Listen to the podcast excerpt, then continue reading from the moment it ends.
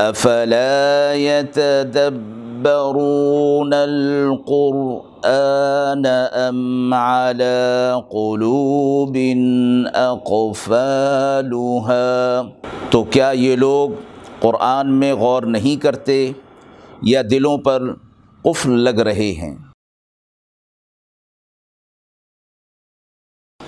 بسم اللہ الرحمن الرحیم نحمد ونصلی علی رسول الکریم، اما بعد۔ ناظرین کرام، آج ہم صورت البقرہ کی آیت نمبر اکیس سے شروع کر رہے ہیں۔ بسم اللہ الرحمن الرحیم۔ یا ایوہ الناس اعبدوا ربکم الذی خلقکم والذین من قبلکم لعلکم تتقون۔ آیت کی ابتدا یا ایوہ الناس سے ہو رہی ہے اور یہ خطاب تمام انسانیت کو ہے۔ اس سے پہلے کی آیات میں اہل ایمان کافروں اور منافقین کا ذکر ہوا۔ اب یہ رخ خطاب کا تمام انسانیت کی طرف جا رہا ہے اور جو اصل پیغام ہے اللہ رب العزت کی طرف سے توحید کا وہ دیا جا رہا ہے تمام انسانیت کو۔ اس سے مفسرین نے یہ بھی فرمایا کہ اس لفظ سے قرآن کے پیغام کا عالمگیر ہونا ثابت ہوتا ہے کہ قرآن کا پیغام عالمگیر ہے، تمام انسانیت کے لیے ہے۔ تو وہ پیغام کیا ہے؟ اعبدو ربکم، اپنے رب کی عبادت کرو۔ عبادت کہتے ہیں انتہائی عاجزی اور انکساری جو ایسی ذات کے لیے کی جائے کہ جس کے ساتھ تعلق ہو اور جو ہماری نشنما کرنے والی ہو اور ہماری تمام چیزوں کی ذمہ دار ہو اور وہ رب ہے۔ آگے فرمایا دیا کہ وہ رب کون ہے؟ الذی خلقکم، جس نے تمہیں پیدا کیا۔ تمام انسانوں کو پیدا کیا۔ تمہیں پیدا کیا۔ والذین من قبلکم، اور جو لوگ تم سے پہلے ہو چکے ہیں۔ ان کو بھی اللہ ہی نے پیدا کیا تھا۔ اور ان کو بھی فرما دیا گیا اس کے اندر کہ جس طرح تمہیں توحید کا یہ سبق دیا جا رہا ہے، تم سے پہلے جو لوگ گزرے ہیں، انہیں بھی توحید کا ہی سبق دیا گیا تھا۔ اور اس سبق کو دینے کا مطلب یہ ہے، لعلکم تتقون، تاکہ تم متقی بن جاؤ، پرہیزگار بن جاؤ۔ عبادت کے بعد عبادت کا لازمی نتیجہ ہوگا۔ کہ تقوی تمہارے اندر آ جائے گا۔ اور قرآن مجید کے اندر جا بجا تقوی کا ذکر ہے اور تقوی کہتے ہیں پرہیزگاری کو، اور تقوی تقوی کہتے ہیں ڈر کو اور خوف کو۔ یعنی وہ ڈر اور خوف کہ جس سے رب کی ناراضگی کا خوف، کہ ہمارے کسی عمل سے اللہ، ہمارا رب ہم سے ناراض نہ ہو جائے، یہ خوف اور یہ معاملہ جو دل کے اندر ہوتا ہے، اس کو تقوی کہا جاتا ہے۔ تو تمام انسانیت کو یہ فرما کر کہ توحید کا سبق پڑھ لو، عبادت کرو، انتہائی عاجزی اور انکساری تمہاری، تمہارے رب کے لیے ہونی چاہیے۔ اور الذی خلقکم ہونے بھی اسی طرح چاہیے کہ وہ تمہارا خالق ہے۔ اس نے تمہیں پیدا کیا ہے۔ اب عاجزی اور انکساری، حمد و ثناء تعریف، سب کچھ اس رب کے لیے ہوگی۔ اسی کے سامنے سجدہ ریز ہوا جائے گا، پیشانی اسی کے سامنے جھکائی جائے گی۔ اگلی آیت میں مزید یہ فرمایا جا رہا ہے، الذی جعل لکم الارض فراشا۔ یہ وہ رب ہے جس نے تمہارے لیے زمین کو ایک فرش کی صورت بنا دی۔ والسماء بناء اور آسمان کو ایک چھت بنا دیا۔ عربی زبان میں عرض اس کو کہتے ہیں جو آدمی کے پاؤں کے نیچے ہو اور سما اس کو کہتے ہیں جو اس سے اس کے سر سے اوپر ہو۔ تو زمین کو اس لیے عرض کہا گیا کہ انسان کے فر ان پاؤں کے نیچے ہوتی ہے۔ تو اس کی ایک صفت یہ فرمائی گئی کہ وہ فراشہ ہے، فرش کی طرح ہے۔ لیٹا جا سکتا ہے، بیٹھا جا سکتا ہے، چلا جا سکتا ہے۔ زندگی کے سارے معاملات اس زمین بچھی ہوئی ہے۔ یہ اللہ کی طرف سے ایک بہت بڑی نعمت ہے۔ وسما بنا اور آسمان کو ایک چھت کی طرح بنا دیا ہے۔ تمہارے اوپر صاحبان ہے۔ وہ انزل من السماء ماء، اور آسمان سے تمہارے لیے پانی نازل کیا۔ فخرج بھی من الثمرات رزقا، پھر تمہارے لیے غذا اور پھل رزق تمہارے لیے اسی سے پیدا کیا۔ اس زمین سے اور آسمان کے سے پانی نازل کرنے کے بعد یہ ثمرات پیدا کیے، رزق پیدا کیا۔ فلا تجعلوا للہ اندادا سو تمہیں چاہیے کہ اللہ کے ساتھ اس کا کسی کو شریک نہ ٹھہراؤ۔ یہ سب کام کرنے والا اللہ ہے۔ تمہارے لیے آسمان سے پانی نازل کرنا، تمہارے لیے اے انسان، تمہارے لیے زمین کو فرش بنانا، آسمان کو چھت بنانا، اور یہ رزق تمہارے لیے پیدا کرنا، اور بہت ساری چیزیں تمہارے لیے اللہ کرتا ہے، سب کچھ اللہ کرتا ہے۔ تو تمہیں چاہیے کہ اللہ کو وحدہ لا شریک مانو اور اس کے ساتھ کسی کو شریک نہ ٹھہراؤ۔ وہ ان تم تعلمون اور تم اس بات کو اچھی طرح جانتے ہو کہ یہ سارے کام کرنے والا کوئی اور نہیں ہو سکتا۔ اور تم کسی اور کو اگر اسی طرح پکارتے ہو جس طرح اللہ کو پکارنا چاہیے، تو یہ تمہاری غلطی ہے۔ تم اس طرح نہ کرو، تم اس بات کو اچھی طرح جانتے ہو۔ وہ ان کن تم فی رائبم یہاں سے اس آیت مبارکہ میں اہل عرب کو بھی اور اس کے بعد کے تمام انسانوں کو جس جن کے دلوں کے اندر یہ بات ہے کہ یہ کلام نعوذ باللہ محمد صلی اللہ علیہ وسلم نے اپنی طرف سے گھڑ لیا ہے، اپنی طرف سے بنا لیا ہے۔ اس وقت کے کفار تو یہ اعتراض کیا کرتے تھے۔ تو اس کے جواب میں اور آئندہ بھی اگر کوئی اس کا انکار کرتا ہے یا مانتا نہیں اور اس کو اللہ کا کلام نہیں مانتا، تو اس آیت کے اندر اس کو ایک چیلنج جو ہے وہ دیا جا رہا ہے۔ کیا فرمایا جا رہا ہے؟ وہ ان کن تم فی رعیبم اگر تم اس کتاب کے بارے میں کوئی شک اور شبہ رکھتے ہو اور وہ شک اور شبہ کا تم نے اظہار بھی کر دیا ہے، یہ کہ یہ محمد صلی اللہ علیہ وسلم کا کلام ہے۔ مما نزلنا علی عبدنا، وہ چیز جو ہم نے اپنے بندے پر نازل کی یعنی وحی کی صورت میں یہ قرآن مجید۔ فَأْتُوا بِسُورَةٍ مِّن مِثْلِ تو کوئی ایک صورت اس کی مثل لے آؤ۔ اب فرمایا کہ جب محمد صلی اللہ علیہ وسلم جو تمہارے درمیان رہ رہے ہیں اور انہوں نے ایک کلام جو ہے وہ پیش کر دیا ہے، تو پھر تم ایسا کرو کہ تم بھی اس جیسی کوئی ایک صورت پیش کر دو، ایک صورت بنا کر دکھا دو۔ تم بھی اہل زبان ہو، وہ بھی اہل زبان ہیں۔ اگر وہ بنا سکتے ہیں تو تم بھی بنا سکتے ہو۔ تو فَأْتُوا بِسُورَةٍ مِّن مِثْلِ ایک صورت، ایک جز بنا کر دکھا دو۔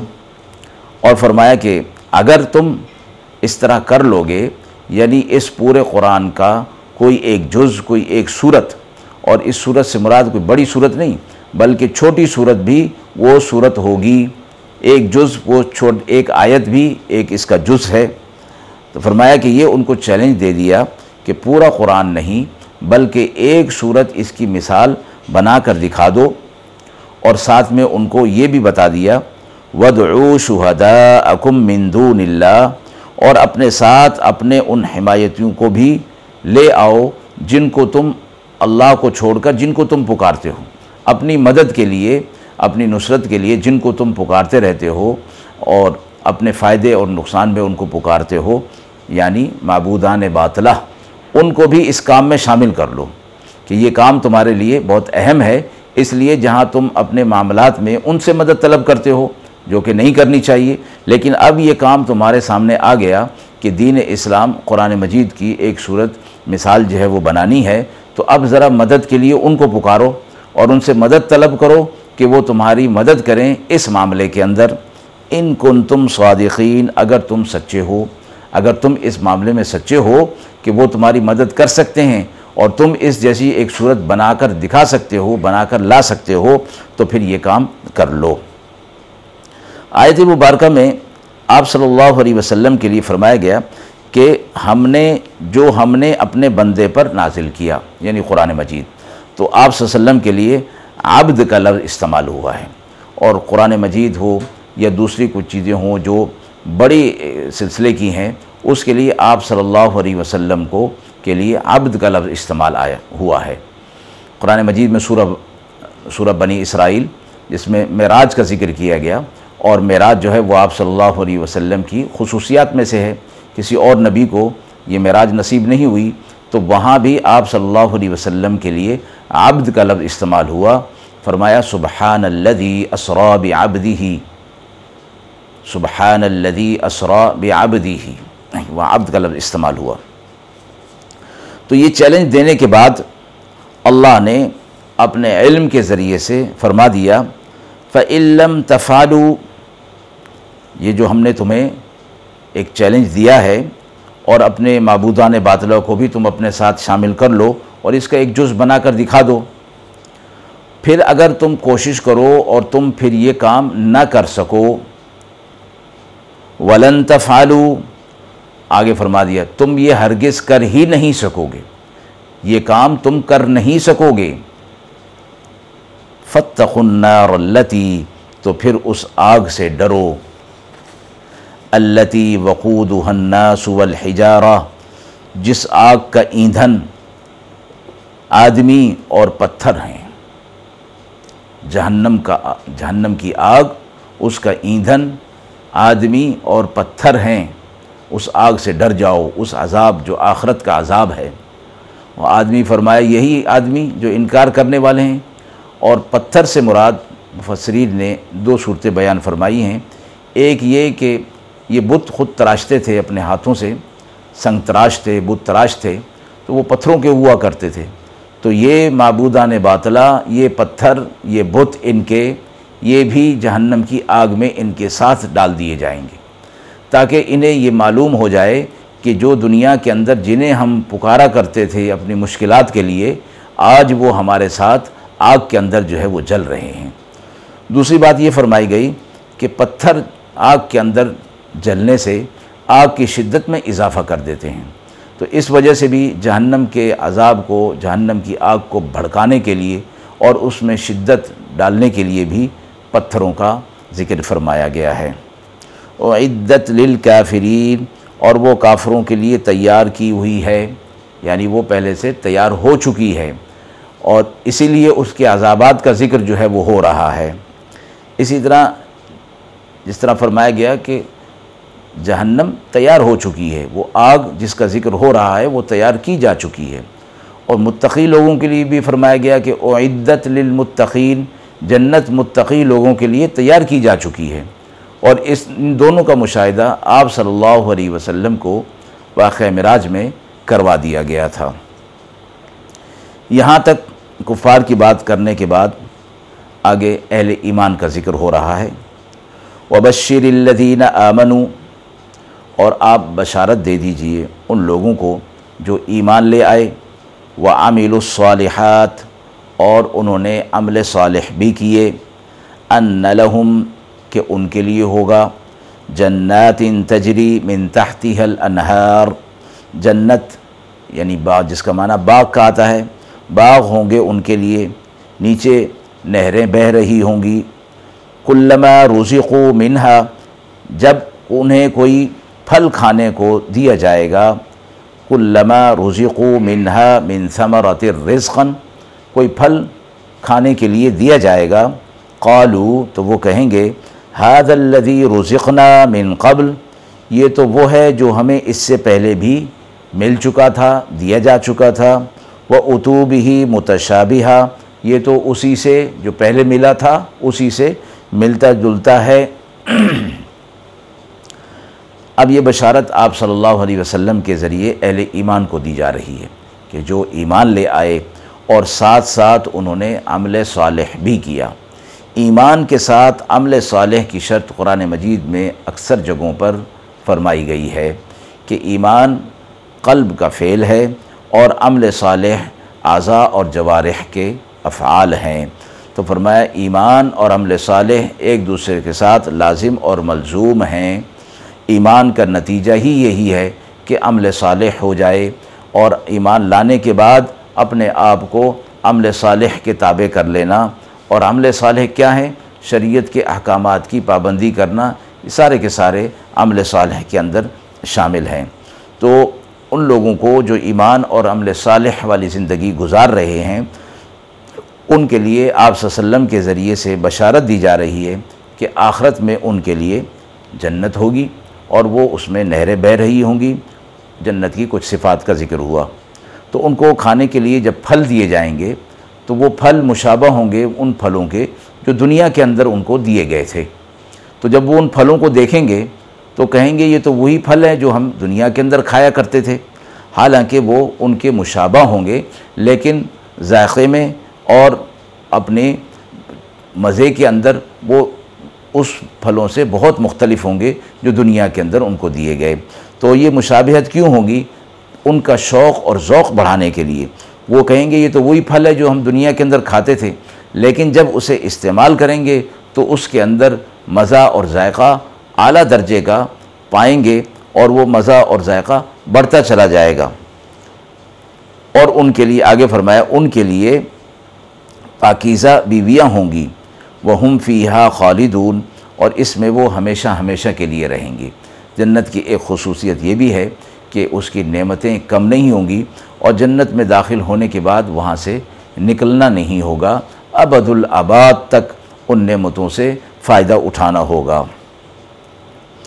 ان اللہ لا یستحی اللہ، بے شک اللہ اس چیز سے حجاب نہیں فرماتا۔ شرماتا نہیں۔ این یضرب مثلا ما بعوزتا فما فوقها۔ یہ کہ اللہ کوئی مثال بیان کرے مچھر کی یا اس سے بھی بڑھ کر کسی اور چیز کی۔ قرآن مجید میں اللہ رب العزت نے مچھر کی، مکھی کی، چونٹی کی مثال پیش کی۔ اور فرمایا یہ فصاحت اور بلاغت کی بات ہوتی ہے۔ کہ ان کے اندر جو چیز پائی جاتی ہے، مثال انہی کی دی جاتی ہے۔ جہاں مچھر کی بات آئی، اللہ رب العزت نے مچھر کا ذکر فرمایا۔ جہاں مکھی کی بات آئی، اللہ رب العزت نے مکھی کی مکھی کا ذکر فرمایا۔ تو کفار یہ کہتے تھے کہ اللہ رب العزت کا یہ کیا مقصد ہے کہ یہ مچھر کی مثال اور اس طرح کی مثالیں جو ہیں وہ پیش کر رہے ہیں۔ تو جواب میں یہاں فرمایا گیا کہ اللہ کو اس بات سے کوئی حجاب نہیں کہ جب وہ ضرورت ہو مچھر کی مثال پیش کرنے کی تو اللہ اس سے شرما جائے اور مچھر کی مثال پیش نہ کرے یا اس سے بھی کم درجے کی مثال، اس سے بھی کم درجے کی کوئی مثال جو ہے وہ پیش کی جا سکتی ہے اور اس سے کم درجے کی مثال چونٹی کوئی کیڑا وغیرہ ہو سکتا ہے۔ تو فرمایا اللہ اس چیز سے نہیں شرماتا اور وہ جہاں ضرورت ہوتی ہے وہ مثال اللہ رب العزت پیش فرما دیتے ہیں۔ اور جب یہ مثالیں پیش ہوتی ہیں فعم الدین آمن ان لوگوں کے سامنے جو ایمان لے آئے ہیں۔ فیالمون انہ الحق من ربہم تو وہ جان لیتے ہیں کہ یہ سب کچھ ہمارے رب کی طرف سے ہے۔ اور یہ حق ہے، برحق ہے۔ اللہ کا اس موقع کے اوپر اس مثال کو پیش کرنا، یہ برحق ہے، وہ اس بات کو جان لیتے ہیں۔ وہ ام الدین کفرو اور ان کے مقابلے میں جو کفار ہیں فیقولون وہ کہتے ہیں، ماذا اراد اللہ بہذا مسئلہ ایسی مثالیں دینے کا اللہ کا کیا ارادہ ہے؟ اللہ ایسی مثالیں کیوں دیتا ہے؟ تو فرمایا کہ یہ تو اللہ کی حکمت اور مشیت ہے۔ اللہ سے یہ فرمانا کہ وہ اللہ کیوں اس طرح کی مثالیں دیتا ہے، یہ اہل کفر ہی کی بات ہو سکتی ہے، اہل ایمان کی بات نہیں ہو سکتی۔ یو بھی کثیرہ گمراہ کرتا ہے بہت ساروں کو۔